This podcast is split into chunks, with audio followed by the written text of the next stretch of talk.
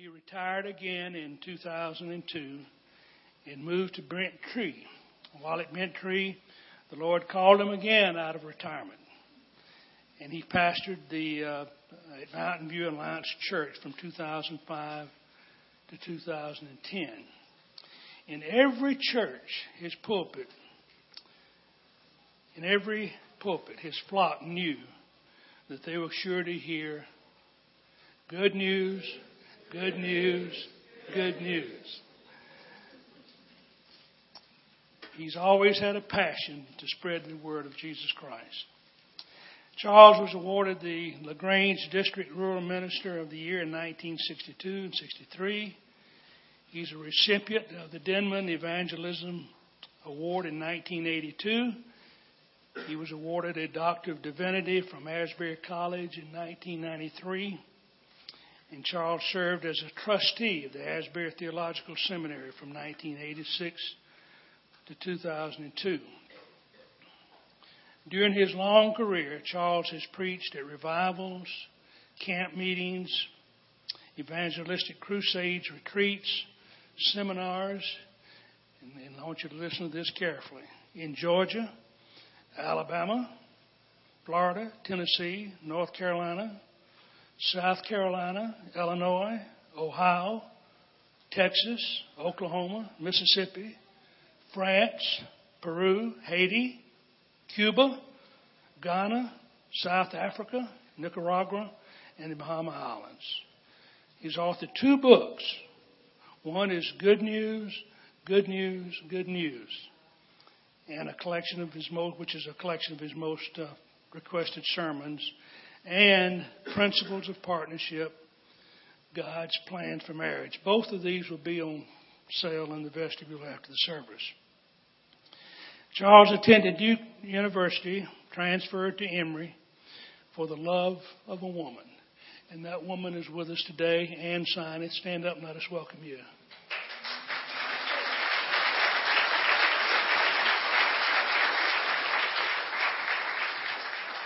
He graduated from Candler School of Theology with a Master's of Theology. He's been, he and Ann been married for over 50 years and live in Cobb County. But there's something else this body needs to know uh, about Charles.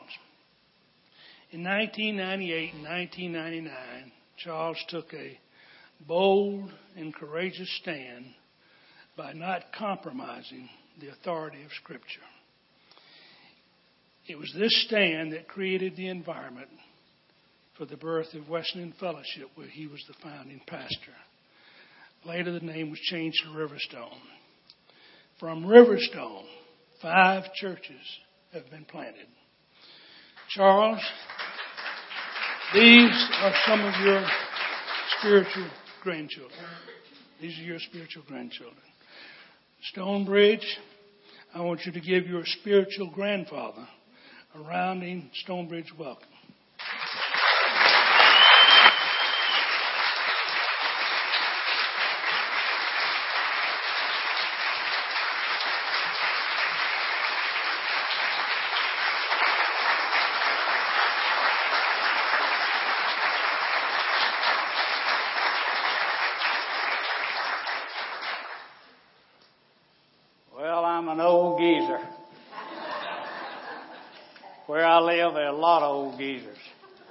Back where I live, they call me Kid.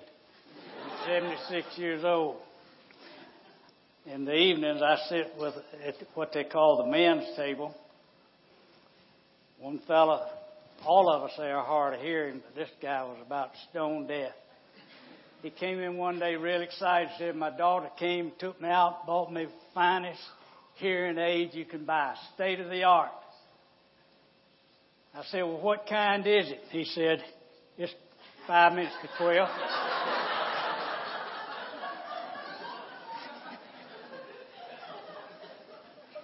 well, that's where I live, and I'm honored to be here at Stonebridge. I worshiped with you on July 5th when the deal on the square was rained out. It was such a blessing to Ann and me to be here, and you can imagine my delight uh, when David invited me to preach. Usually, where I preach, is about 60 people. So I think this, I'll tell when the people at Atherton Place said, How many did you preach to? I'm going to tell them something less than a thousand. and I'll be telling the truth on it. This sermon that I'm going to preach to you today is a sermon that God laid on my heart several months ago. And I've had the privilege of preaching it five different times. There are a couple of people here that if my throat gives out, they can come and finish it for me. But I believe it's a needed message. I believe it's a needed message, and God's laid that on my heart. We live in a, a strange time, don't we? And I'm going to preach about that. And people, I've heard people say, have you heard this lately in the last several months? Why doesn't God do something? Is God going to judge America? I'm not a prophet, neither am I the son of a prophet. But if I know my heart and if I know the Word of God, God's not going to judge America. God is going to judge His church. Why doesn't God do something? People say, listen, 2,000 years ago on a Friday afternoon at about 3 o'clock, God did everything that needed to be done for America. God doesn't need to do anything else. He's done it. Jesus said, It is finished. It is done. But as the scriptures teach us, it is time for judgment to begin. Where? With America? With the Soviet Union? With Al Qaeda? No. It is time for judgment to begin, God's Word says, with the household of God. God is winnowing His church. This congregation is a part of that winnowing. Other churches are dying. And that may be a good thing. Really? Because God is separating out His people, His true people. When He gets His church purified, then this, that church, the gates of hell, will not prevail against it. I should say amen, but I won't. I want to preach this sermon. I don't get to preach much, so I'm going to preach every bit of it. I want to apologize. I want to apologize to you. Those I, I used to take about two or three three by five cards into the pulpit and preach. I can't do that anymore. God has allowed me to lose my memory. I'm, I'm serious. I'm sorry. And if I just preached from memory, we'd be here to two o'clock. So you don't want that either. And so I'm, I, have, I have to read it now. While God has allowed me to lose my memory, He did not take away my passion. So listen to the Word of God. Second chapter of Acts. When the day of Pentecost came, they were all together in one place. Suddenly a sound came like the blowing of a violent wind from heaven and filled the whole house where they were sitting. They saw what seemed to be tongues of fire that separated and came to rest on each of them. All of them were filled with the Holy Spirit and began to speak in other tongues as the Spirit enabled them. Now there were staying in Jerusalem God fearing Jews from every nation under heaven. When they heard this sound, the crowd came together in bewilderment because each one of them heard them speaking in his own language. Utterly amazed, they asked, Are not all these men who are speaking Galileans? Then how is it that each of us hears them in his own native language? Parthians, Medes, Elamites, residents of Mesopotamia, Judea and Cappadocia, Pontus and Asia, Phrygia and Pamphylia, Egypt and parts of Libya near Cyrene, visitors from Rome, both Jews and converts to, and to Judaism, Cretans and Arabs, we hear them declaring the wonders of God in our own tongues. Amazed and perplexed, they ask one another, What does this mean? Some, however, made fun of them and said they've had too much wine. On the day of Pentecost, one of the manifestations of the coming of the Holy Spirit was the declaration of God's great good news in a multitude of different languages. The people who witnessed this strange phenomenon were puzzled and perplexed. They made fun of those Christians. Mockingly, they said, they have had too much wine. What they were saying is this. What strange conduct for those who purport to be so religious. They are drunk. Now we know that they weren't drunk. They weren't filled with the spirits. They were filled with the Spirit, the Holy Spirit. They weren't drunk. But, say but, but, they certainly were peculiar. Say that, peculiar. God's people have always been peculiar people. Peter put it well. But you are a chosen race, a royal priesthood, a holy nation, a peculiar people. Once you were not a people, but now you are the people of God. God's people have been and continue to be peculiar chosen by Him to be holy, set apart by Him for a very special purpose. What is that special purpose? That you may declare the praises of Him who called you out of darkness into His marvelous light. God's people, in obedience to His call, have always been peculiar. Noah was peculiar. How strange he must have appeared to his contemporaries as he and his sons built an ark in the middle of the desert. Peculiar. Abraham was peculiar, leaving his homeland and family to go to a strange and foreign land he did not know. What about Joseph? Wasn't it peculiar when Joseph was willing to go to prison under false accusation rather than sin against God by succumbing to the lustful allurements of Potiphar's wife. Moses could have lived out his life in the comfort and affluence of Pharaoh's palace, but he turned his back on all of that and spent 40 years in the harsh desert land of Midian being prepared for another ministry in obedience to the call of God. Peculiar. Daniel, Shadrach, and Abednego could have enjoyed the good life, eating at the king's own table. But eating that food would have violated their conscience because it ran counter to the law of God. So they chose another way a strange way, a better way, yes, but decidedly a peculiar way.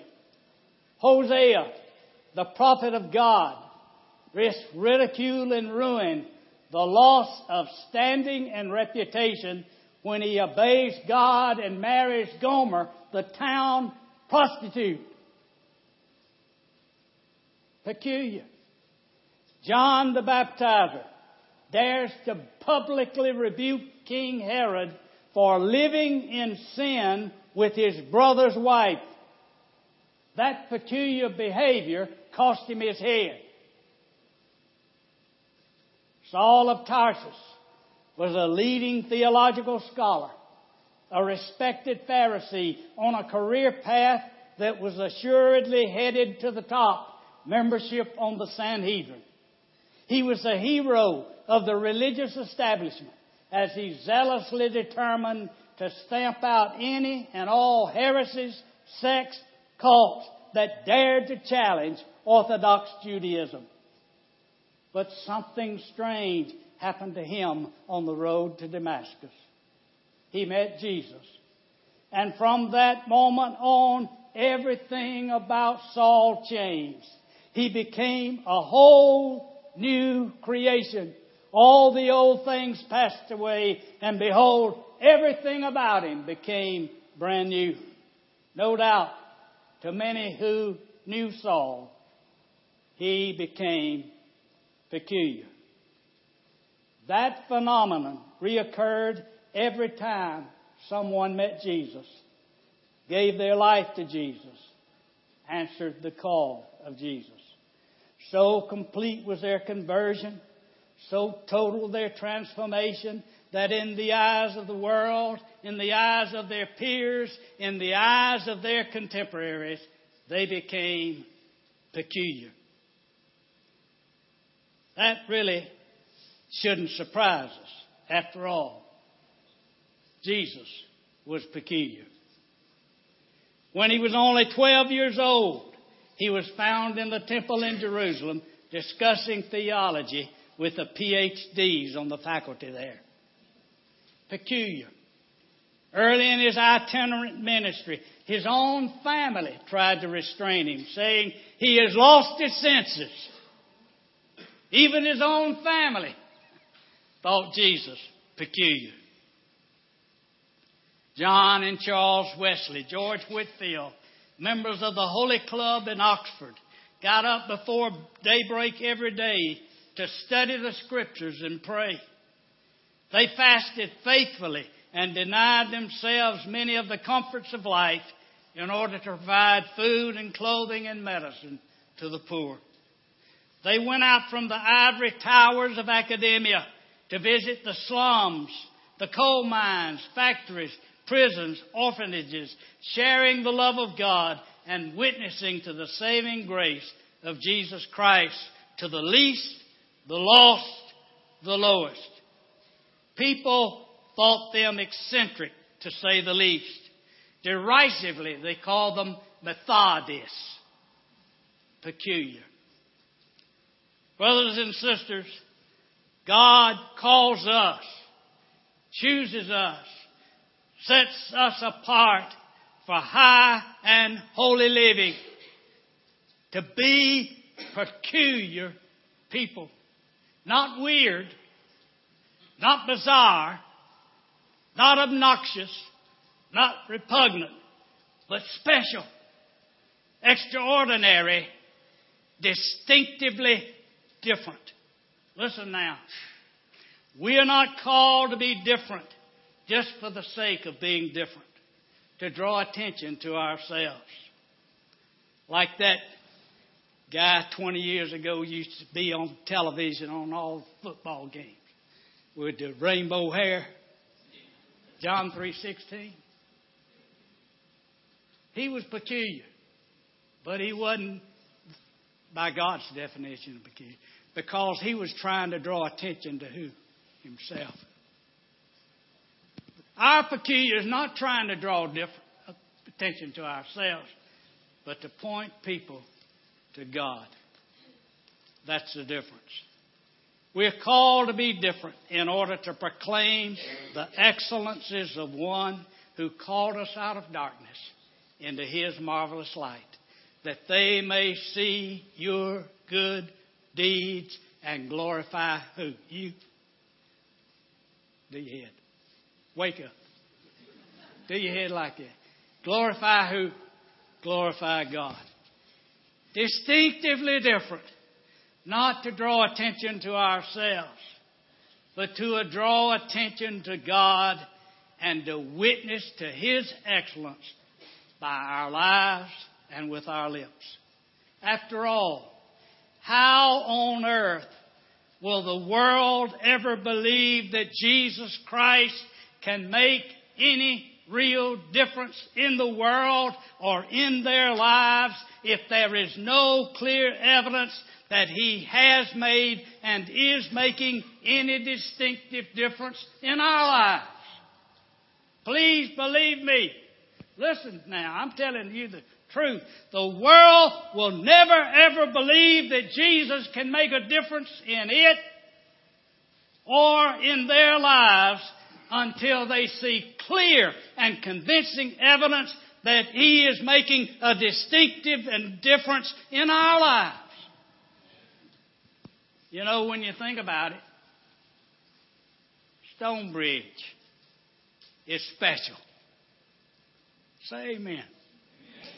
amen. Extraordinary. Distinctively different. And I suppose that makes those of you who choose to come here, worship here, study here, teach here, serve here, lead here, invest yourselves in personal ministry and witness here, peculiar people. I thought you looked peculiar. Praise the Lord.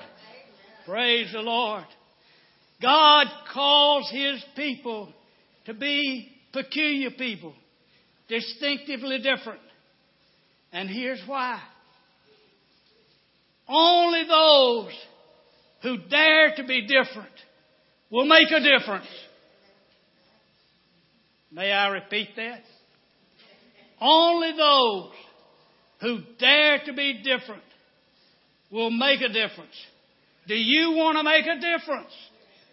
Really make a difference. There's only one way to do it. You'll never make a difference by conforming to the standards and expectations of the world. Oh, dear friends, dare to be different. Dare to conform to the standards and expectations of God. Then you can make a difference. But let me warn you, if you do that, be assured that this world will think you peculiar. I can remember a time when Christian living, Christian standards, Christian values were thought of as normal in our culture and society. In those days, you had to do something like handle poisonous snakes to be thought of as peculiar. Not anymore. Today, we live in a secular, humanistic, agnostic culture that thinks anyone peculiar who holds to a biblical worldview, believes the Bible to be the inspired Word of God and His prescribed standard for Christian living, seeks to know and live by the will of God, participates faithfully in the life and ministry of the church, believes in and practices prayer, honors the Lord's day, is a good steward of all God's gifts, sacrificially tithes in order to support God's enterprises on earth, believes people are lost without Jesus, and so engages in personal evangelism and missions, intentionally sharing their faith by life and lips, holds that all of life, born and unborn, is sacred, honors marital vows for better, for worse, for richer, for poorer, in sickness and in health, for as long as we both shall live, believes that sex is a gift from God to be practiced and enjoyed only by wives and husbands within the bonds of holy matrimony, commits themselves to disciplined living, self-denial, treats their body and mind as temples of the Holy Spirit, and refuses to contaminate them with anything that is harmful to their life or to their witness. Hold staunchly to scriptural standards and values and priorities in life. Believes promises are to be kept. Commitments are to be honored. Life is to be lived not just going along to get along, but with a sense of responsibility and accountability to God lives life from an eternal perspective, willing to forego the fleeting pleasures of sin now for lasting rewards yet to come. People like that are pursued, per, are perceived by this culture and society as peculiar. Listen, light is always peculiar in the midst of prevailing darkness. Truth is always peculiar in the midst of prevailing falsehood. Integrity is always peculiar in the midst of prevailing tolerance and compromise and political correctness. Somebody all say amen. A book that I've read and reread the last few years has had a dramatic impact upon my life. The name of the book is The Insanity of God. Say that, The Insanity of God. The author writes under a pseudonym, Nik Ripken. That's not his real name. He writes under a pseudonym because his life would be in danger if he did not. He is a missionary to the persecuted church around the world. In the book, he simply tells of his visits and personal encounters with our courageous and suffering sisters and brothers in the kingdom in many parts of the world that he cannot name for fear of reprisal upon himself and on those of whom he writes. One of the martyrs of whom he writes was a man in Russia named Dmitri. Say Dmitri. Now you know Russian. At least a little. Dmitri was a simple worker. In his little village, the authorities had closed his church and imprisoned the village pastor. So Dmitri began to pastor his family. When others in the village heard what he was doing, they asked if they could come and join in with them. It wasn't long before they had dozens of believers in their house church. The communist authorities heard about it and came to close down the church and warned Dmitri that if he continued doing what he was doing, they would put him in prison. In obedience to the call of God, Dmitri continued doing what he was doing. And they put him in prison for 17 years. In prison, he was not allowed to have a Bible nor a hymn book. So in his cell, he had to rely upon his memory of Scripture, a few hymns, and he began to write new hymns that declared his convictions about God. Every morning, Dmitri would get up, stand at attention in his cell, and lustily and boldly sing out one of his heart songs to God. At first, the other prisoners were agitated and took their tin cups and ran them along the bars and tried to drown him out. But despite their derision and catcalls, Dmitri, like Daniel of old, continued to practice of personal devotions and witness to his faith. His fellow prisoners derided him. The prison guards beat him and put him in solitary confinement. The warden threatened Dmitri with even worse punishment and death but Dmitri was not a warden pleaser. He was a God pleaser. Dmitri was peculiar. One day, Dmitri was taken from his cell and dragged down a car to, to what he was sure would be the place of his execution. As they were taking Dmitri to the place of execution, the strangest thing happened. 1,500 prisoners who before had ridiculed and derided him stood at attention in their cells and sang from memory the heart song that they had heard Demetrius sing every morning for 17 years.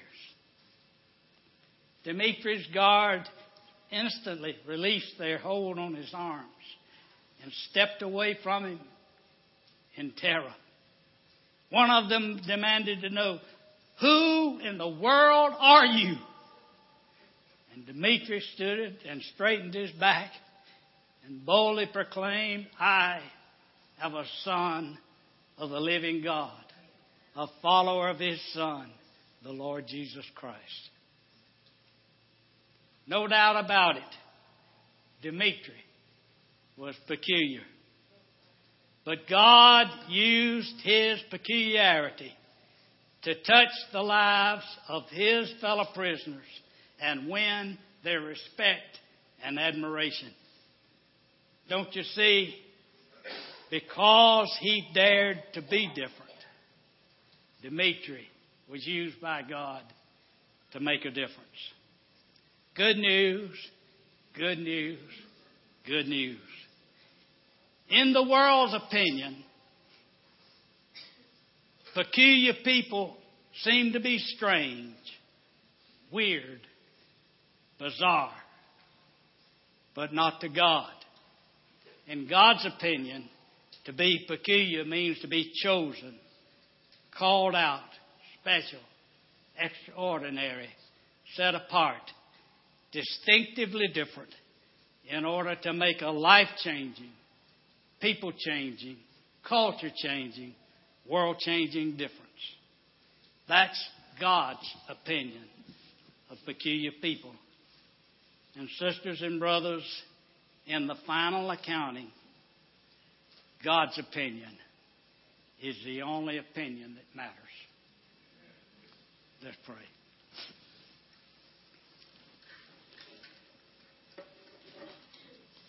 Lord, if I have spoken your truth this morning,